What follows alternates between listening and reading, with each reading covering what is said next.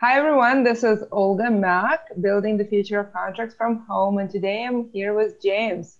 Uh, James, please introduce yourself. Hi, uh, my name is uh, James Strange. Um, I serve as Associate General Counsel at a uh, nonprofit based out of Southern California that um, specializes in um, energy advisory services and you know renewable energy and electric vehicle implementation.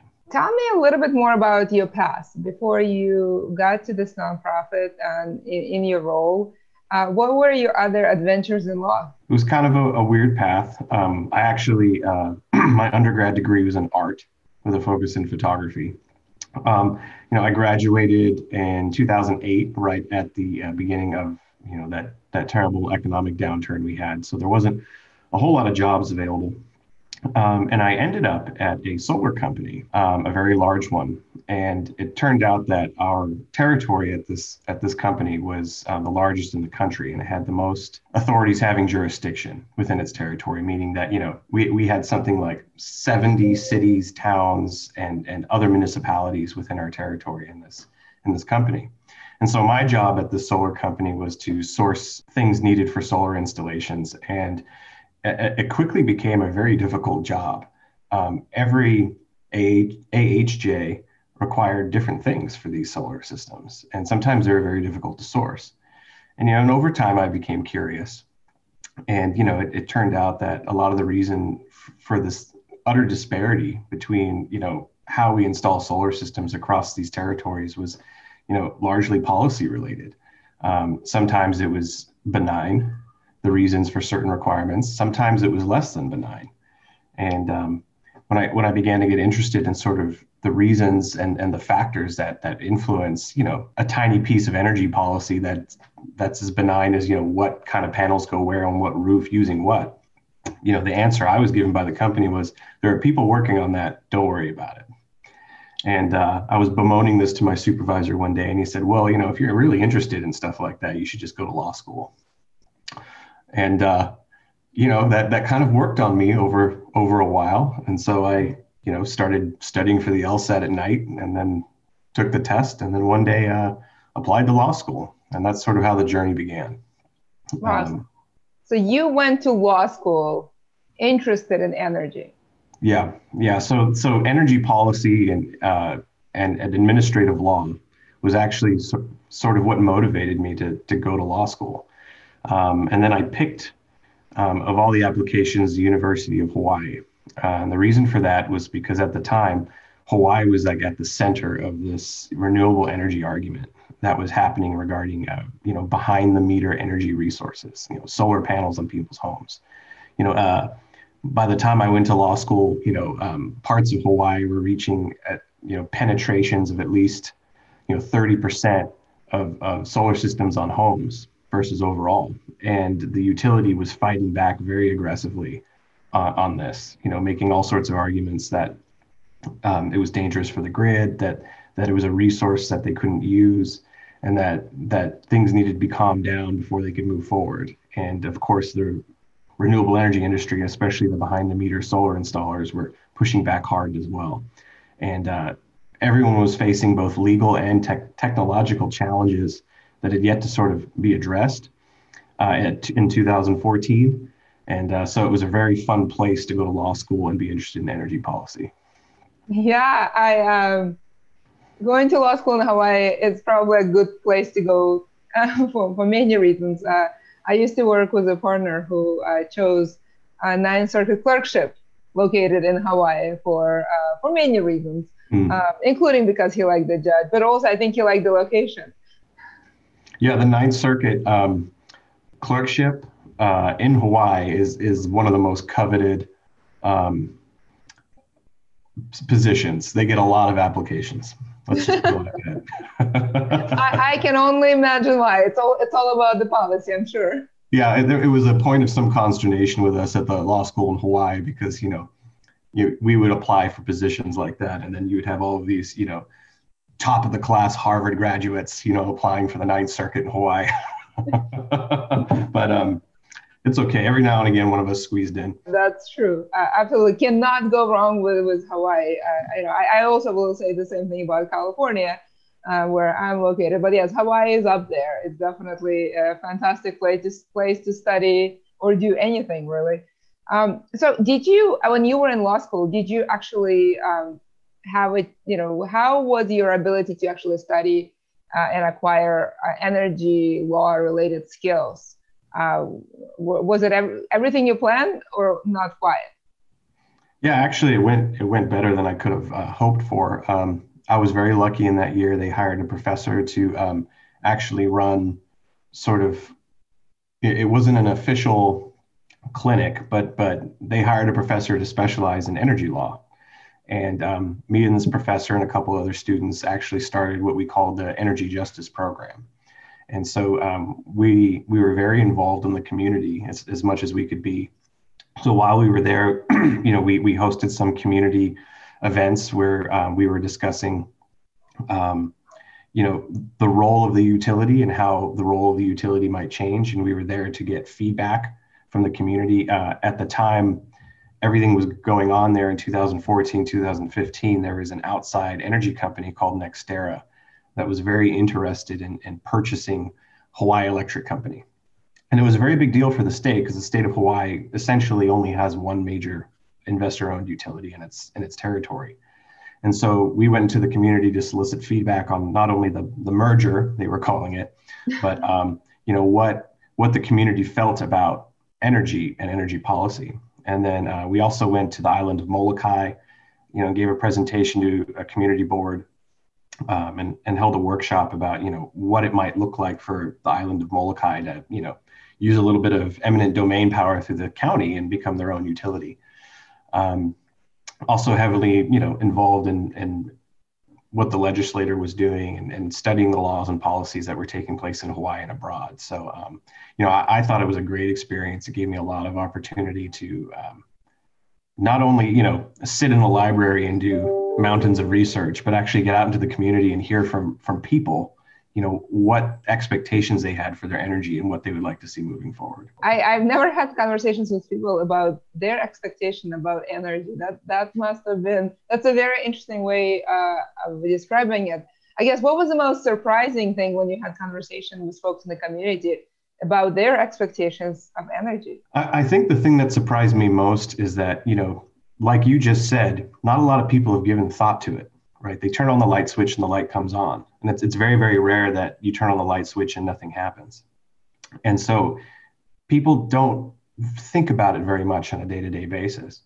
But when you bring them into a room and you give them like a five minute presentation on where electricity comes from, how it's regulated, and, and what do you think we should do with you know our energy resource mix and where should power plants go should they go in your backyard you know where should how many solar panels should we have versus how many natural gas plants, et cetera. Um, it surprised me. People very, very quickly will tell you they think electricity is an essential commodity and that it should be treated democratically and that the community should have a voice and not only how it operates but how it's owned and and you know it should be fair and so you know to to, to sum it up people people tend to look at it like we would the police force or firemen. Um, you know, it's something that should be provided at an affordable rate for everybody. Is is the short answer. Very interesting. Um, yeah, I, I have not been part of conversations like this. It sounds like um, it, like it should be part of a larger uh, community discourse um, and decision making uh, that is much more inclusive uh, because it is to some extent a fundamental right. And we sort of, as at Parley Pro, we have seen that um, internet, access to internet during crisis um, has been, uh, and which is kind of a utility to, you know, uh, an example of one, is a great predictor of how uh, a person or a company or organization has been able to weather storm. Um, if, if you had stable internet, your chances of being connected and productive during crisis have been exponentially higher than for those people who haven't. And unfortunately, that is often correlated with income and and uh, and other things. Um, and and and I I've heard a number of conversations about kind of access to internet um, as something that is kind of a basic right because it really allows you to continue living a normal life. I would absolutely agree with that. I mean, if if you are to to look at um, you know a stable, high functioning, complicated economy, you know, I think the internet has become an essential part of that, and and access to the internet. Um, therefore becomes a, a very very um, important issue but of course without electricity there's no internet there's no lights there's no way for people to actually participate in you know um, what we what we would consider a developed world economy right so um, yeah those are all very very important questions and uh, unfortunately the way that electricity is historically regulated in the us um, it doesn't really lend itself to community level conversations right um, so let's talk about. Um, I'm actually very novice to this. Uh, I know a lot about a lot of things, but energy I actually don't know much about, uh, and definitely don't know much about energy law. Um, and I'm sure that's a combination of all kinds of laws um, and regulation and, and uh, administrative decisions. But maybe at a high level, explain to someone who is generally intelligent, but maybe um, energy, electricity, electricity, um, not as sophisticated uh, how how energy and electricity are regulated.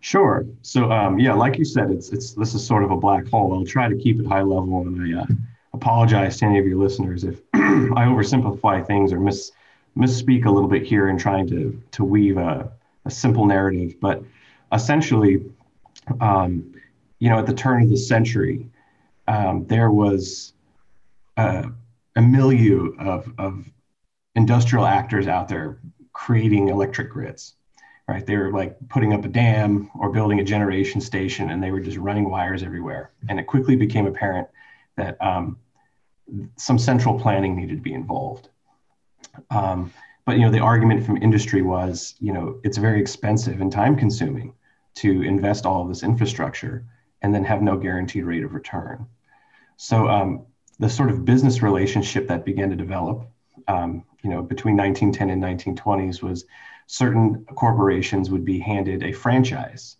um, to operate in a certain area. And um, they would be guaranteed a certain rate of return. And in exchange, they would be regulated by, by the state.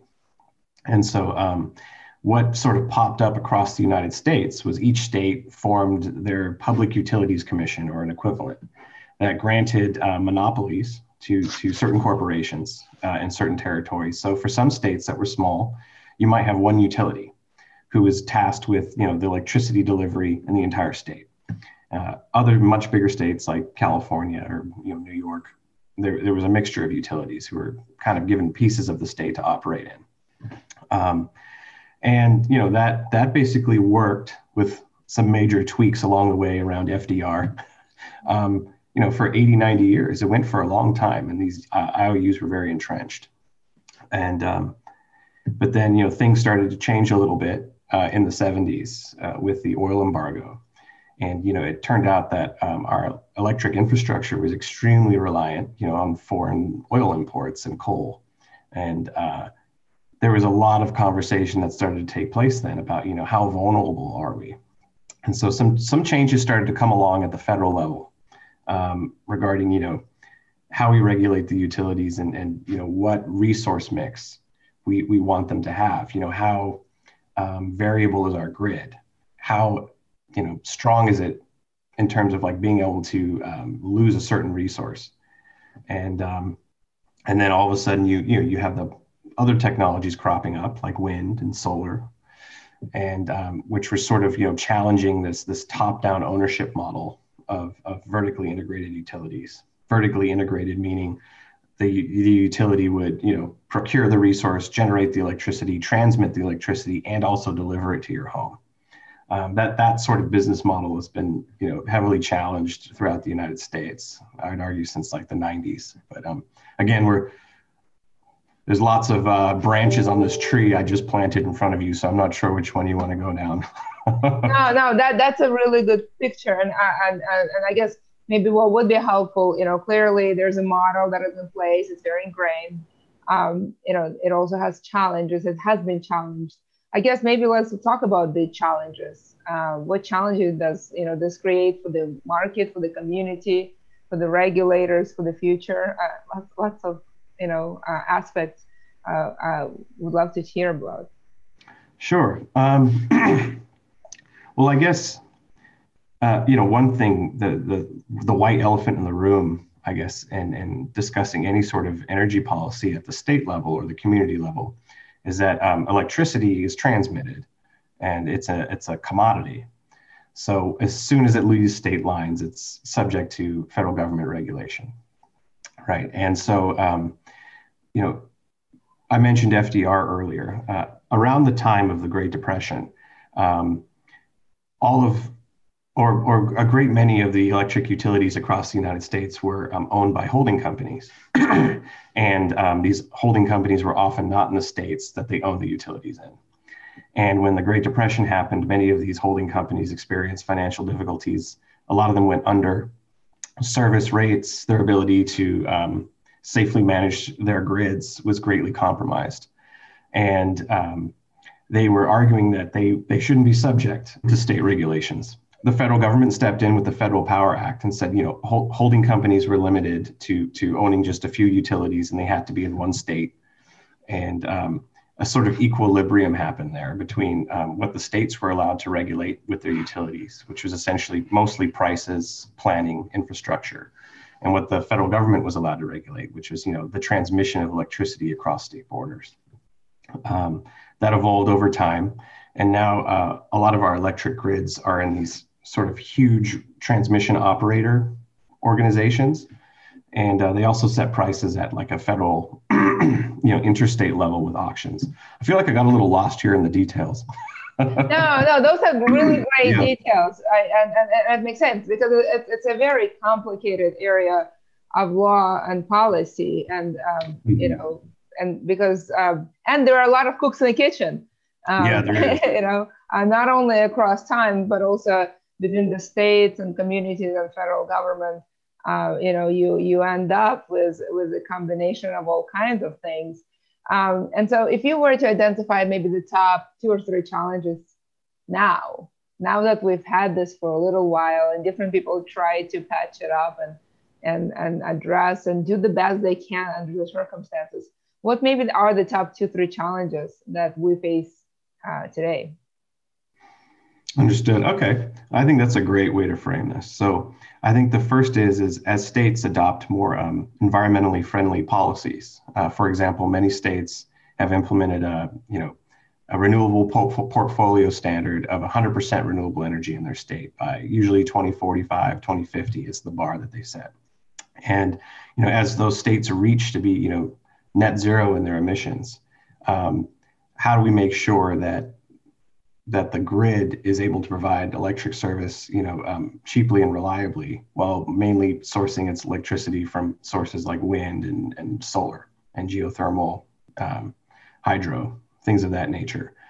Um, I think the second great issue is as technology evolves, as, as solar becomes cheaper, as as batteries become cheaper, and and businesses and homeowners want to you know adopt these energy solutions for themselves because it results in cheaper electricity how do we um, allow that to happen you know give people the freedom and choice to adopt you know energy to their liking uh, while making sure that we re- retain the integrity of the local grids you know and um, i think i think the third issue there is you know, uh, what impact will these changes that states are making have on the larger electric grid on a national level? And, and to what, you know, degree should the federal government have uh, any say on, on pricing controls and resource adequacy concerns as we transition to renewable energy? Interesting. So renewable energy really um, adds uh, adds something to this mixture um, and completely changes the conversation. And it sounds like in the future, um, it, it, it, it may change everything. Yeah, well, I mean, you know, the the most states um, are reliant for their electricity on on resources uh, such as coal or natural gas. Um, that that sort of makes the baseline, um, you know, adequacy reliance that, that runs through the United States electric grid as it's a combination of all these 50 grids in these states. Um, most rely, including California, uh, for most for major parts of the year on, on natural gas. So you know what what is it going to look like as as we attempt to fade out this resource and adopt more wind, more solar? You know, it's going to take uh, technologies such as batteries to sort of take the place of a lot of these resources, because um, as I'm sure your listeners are aware, sometimes the wind is not always blowing, and sometimes the sun is not always shining. So you know, how do we capture this electricity? Store it and make sure it's available for times when we need it most. Um, and that that's also a very complicated conversation. So we can tease that out a little bit, or we can go in a different direction. Yeah, well, actually, let's do that. And then before we do that, maybe um, just so we're definitionally on the same page, let's define renewable energy, uh, so we know exactly what it is. And then yes, let, us talk about options. Um, sure. So so um, you know, of course, you're an attorney, so I think you hit on a very uh, salient point there. And of course, renewable energy is a little bit different uh, depending on how your jurisdiction decides to define it. Um, but but for me, renewable energy means um, we have not um, burned any oil or coal or released any carbon into, into the atmosphere in, in obtaining that, that energy resource. Right. So um, uh, without parsing semantics. Essentially, you know, solar would be renewable energy, wind, um, hydro, hydroelectric, um, perhaps geothermal in some instances. You know, th- these are all resources that once they're in place and begin to generate electricity, um, there, there's no emitting CO2 or other gases in the equation of the of the energy capture. Okay, and so uh, for for the renewable energy to to fit in this mix and really be part of our future, um, uh, a much uh, easier to breathe future, um, what needs to happen? Uh, well, there I think there needs to be changes towards you know how we plan for resource adequacy, and um, you know to make sure that there's continued pressure and focus on solving the issues that we have in front of us. You know, for example uh, California during um, you know January to March, and from March to uh, essentially you know before the summer begins. So let's say from from March through May, California actually has um, a vast amount of extra electricity on its grid. Um, you know, 50% of the elect- of the grid's electric mix is is coming from solar and wind, and uh, because those tend to be temperate months in California. No one's blasting their AC, no one's running their heater. Um, all of that electricity is just sort of wasted. Um, some of it gets stored, some of it gets transmitted out of the state to people who need it, but a lot of it is curtailed, meaning they just you know, shut off the system because uh, there's so much electricity available that there are negative price signals, and they it doesn't help anybody. So um, as we start to to transmit transition more towards renewable energies, we're going to have to get very serious about you know how we capture that electricity, where it's stored, um, and how it's activated. You know, because right now uh, a lot of the grid, um, I can speak to California, is is um, when we have emergency, you know, times like everyone's running their ACs because they're in a heat wave that electricity is usually met with, with gas peaker plants, which are these sort of small specialized plants that are very expensive to operate, that, that kick on at a moment's notice virtually and start delivering extra power to the grid. And uh, simultaneously, those are also, uh, you know, the most emissions heavy, you know, solutions to providing like extra electricity. So, you know, I think we're going to have to be um, very careful about about the price signals that we set and you know how we plan our infrastructure moving forward. So is technology there to capture you know uh, that um, excess, that surplus? Um, I guess that that's a big you know the, our ability to solve this problem has to you know be met with uh, our capabilities technologically speaking so is, is, that something that sort of we are getting close to, or is that something that is actually entirely available and you know to some extent commoditized? Understood. Um, I think that the technology is there. Um, the technology actually is almost always there. We got to the moon in nine years or whatever it was. I, I think um, that the second part of that question is how much is it going to cost, right? Um, and and that really is the sort of the, the, the fulcrum that that weighs the scale here. So um, you know, it's it, it's been said. I don't have the source in front of me that you know the United States is going to need about you know one and a half trillion dollars over the next 20 years to update and modernize its grid because parts of it are falling apart in places. And so if we're going to be making that heavy investment, you know, what what should the investment mean? Where should it go? What should we invest uh, in our resources? And um, in terms of you know price signals, uh, most of the IOUs, and Hawaii is proving this to be very true, but California uh, IOUs are, when I say IOU, I mean investor owned utilities, are procuring contracts where they're, they're putting in solar farms and, uh, and batteries to sort of replace the, what the gas peaker plants were doing. And um, they're doing it at prices that are similar. And so as, as you encourage and adopt more of these um, solutions, the prices are going to come down. And we know the prices are coming down, when, you know, with solar, with battery technology. Um, and then there are also novel solutions that people are looking into. So there are less known things like flywheels, which are sort of a, a form of energy storage. There's um, pumped hydro, which people are exploring.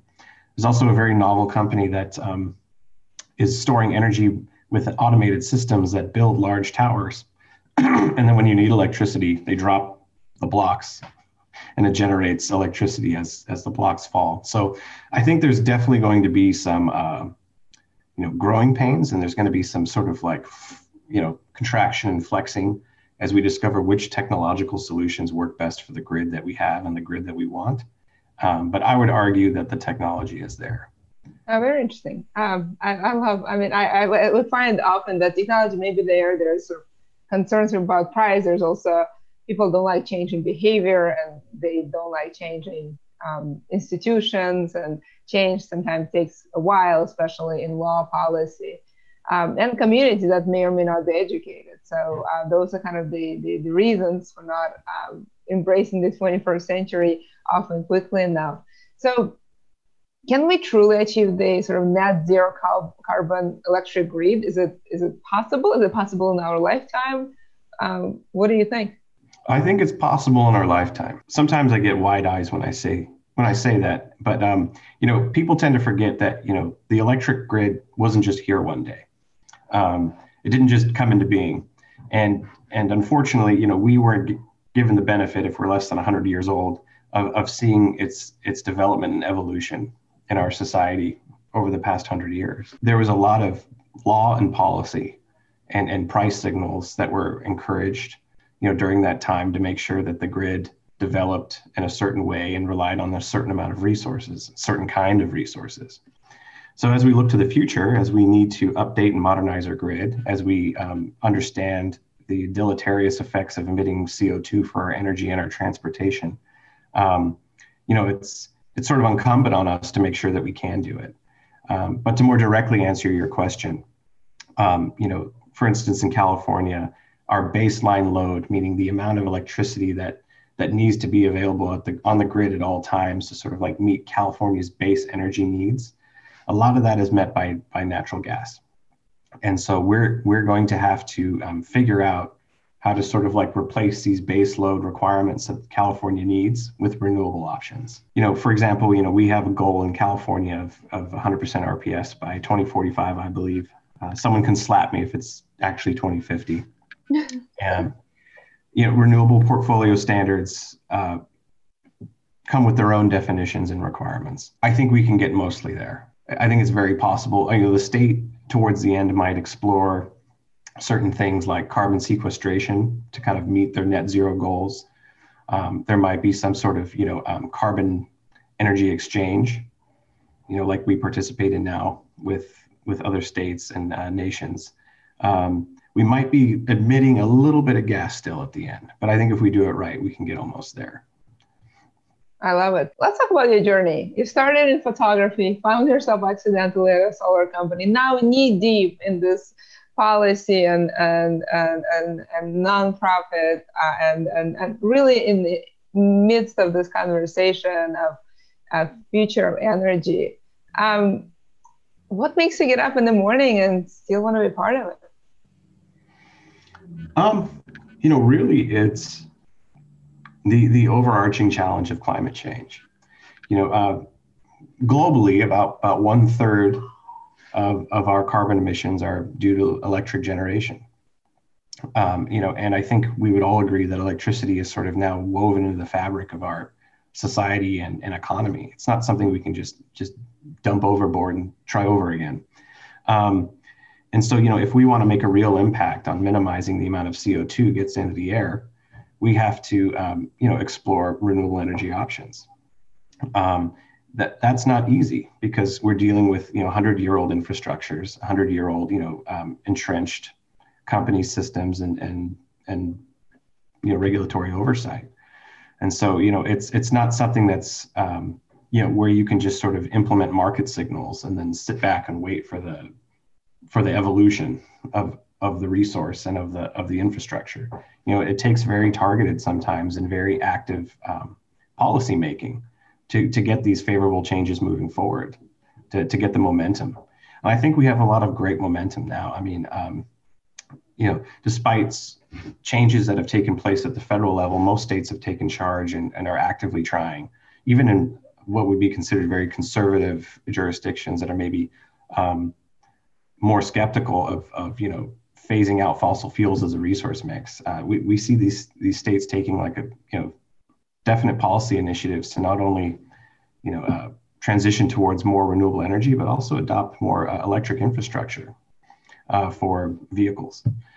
So, um, I, you know, I'm, I'm positive, but you know, the work isn't done. It's not going to be done for a very long time, and you can't you can't take a step back from it really. So, you know, I've been very encouraged by the by what I've seen since I've gotten involved in this policy environment in 2014. Um, but you know it's it's not easy and there are going to be hiccups. So, so that's what motivates me. I love it. This is um, the work that has to be done. That's what makes you get up in the morning. I, I think that's such a good answer. Um, it's it's always fun to be part of building and creating. Um, and it's um, it's probably the most satisfying place to be because you're not going to inherit the system. You're sort of part of building it um, and you have a little bit of, I guess, control as to where that may, may go, or at least input. Um, so, what if you are, you know, a young lawyer, or actually maybe uh, a lawyer who, in you know, in the midst of career, um, who wants to uh, either have an impact or maybe even pivot um, into this uh, clearly very important for our future, for future of humanity area of, of law and, and, and, and frankly energy generally where, where do i start if i have this interest? Hmm. that's difficult because it is because it is very niche. And there are um, I, w- I would consider limited avenues um, but if you're motivated and this is really your passion there's also a lot of opportunity. Um, you know i guess if you were a law student you know um, i would recommend you you you know dig into environmental and administrative law courses. You know m- most of the energy uh, world is regulated by by state or federal agencies. Um, and you know the the interplay between federal and, and state energy law you know on a commerce clause level is, is very very important to how energy is is created and planned in the united states.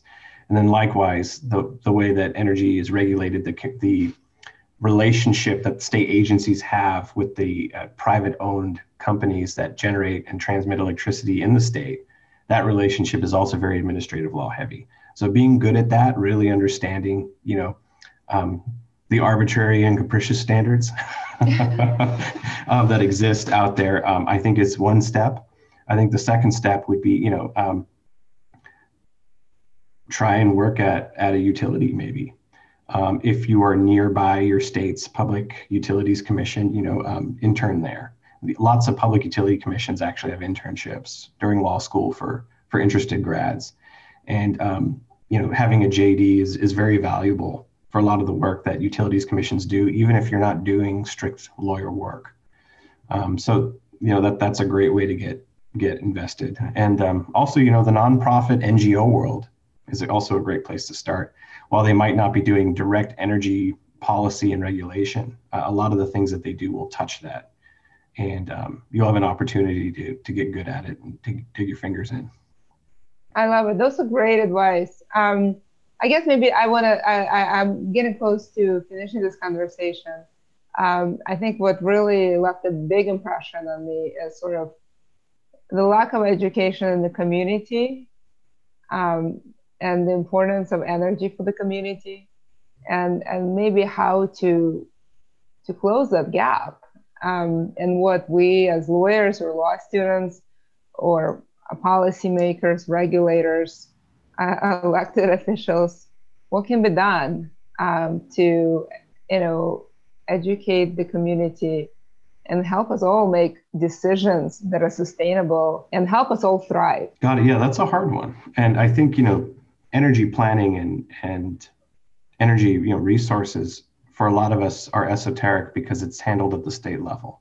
You know, that there's typically a state public utilities commission that sort of um, holds proceedings and, and engages the utilities in these very like rigid quasi judicial, you know, um, environments, and it's it's difficult for the public at large to penetrate. Um, that's changing a little bit, but I think what's really important is that you make sure you vote for people who are going to you know support your policy, you know, energy initiatives, and and who have energy on the mind. You know, I'd recommend you when you research your elected officials, you know, make sure that they have a, a energy environment, you know, place on their page. Um, of course, you know, uh, who the governor is, is is very important because the governor appoints public utilities commissions commissioners, um, and they they serve at his pleasure in many respects. So that that will have an effect on energy policy in the state. Um, but what's also important to remember is that um, unlike you know California, the governor appoints commissioners, but in some states the commissioners are voted in. You know, and so for instance, in Arizona, this election, uh, I believe there are several commissioners up for a vote. So what those commissioners say they're going to do and what they believe in and what they want to try and do is very important. And and as a voter, you can have a direct impact on on Arizona's energy development moving forward. I think that's where you start at a high level. On the next tier, there are a lot of laws and regulations in place in most states to prevent people from getting too uh, liberal with how they generate electricity and transmit it. A lot of that's for safety reasons, but but a lot of that was also implemented to um, sort of cement the utilities monopoly. So um, I think if if you want communities to begin to become more prescient about their energy choices and actually you know move forward and in democratizing you know energy in in their area, um, there's actually going to have to be some legal barriers that are removed to to allow that to happen in a safe and interesting way. James, I've learned so much in the last 30, 40 minute conversation um, that um, that I haven't learned in quite a while. So thank you for that for that those uh, insights and lessons and sharing your journey. I thoroughly enjoyed our conversation, and I and I hope to do it again. Yeah, no problem. I hope it wasn't. Uh, hope you're not just being polite. Uh, oh, I'm not polite. If you know me well enough, I am as direct as they come. So no, I, it was it was fantastic. It was very educational, and I'm certain that my listeners uh, and viewers will will will find it uh, likewise. Thank you so much. Yeah, I th- thank you. Appreciate it.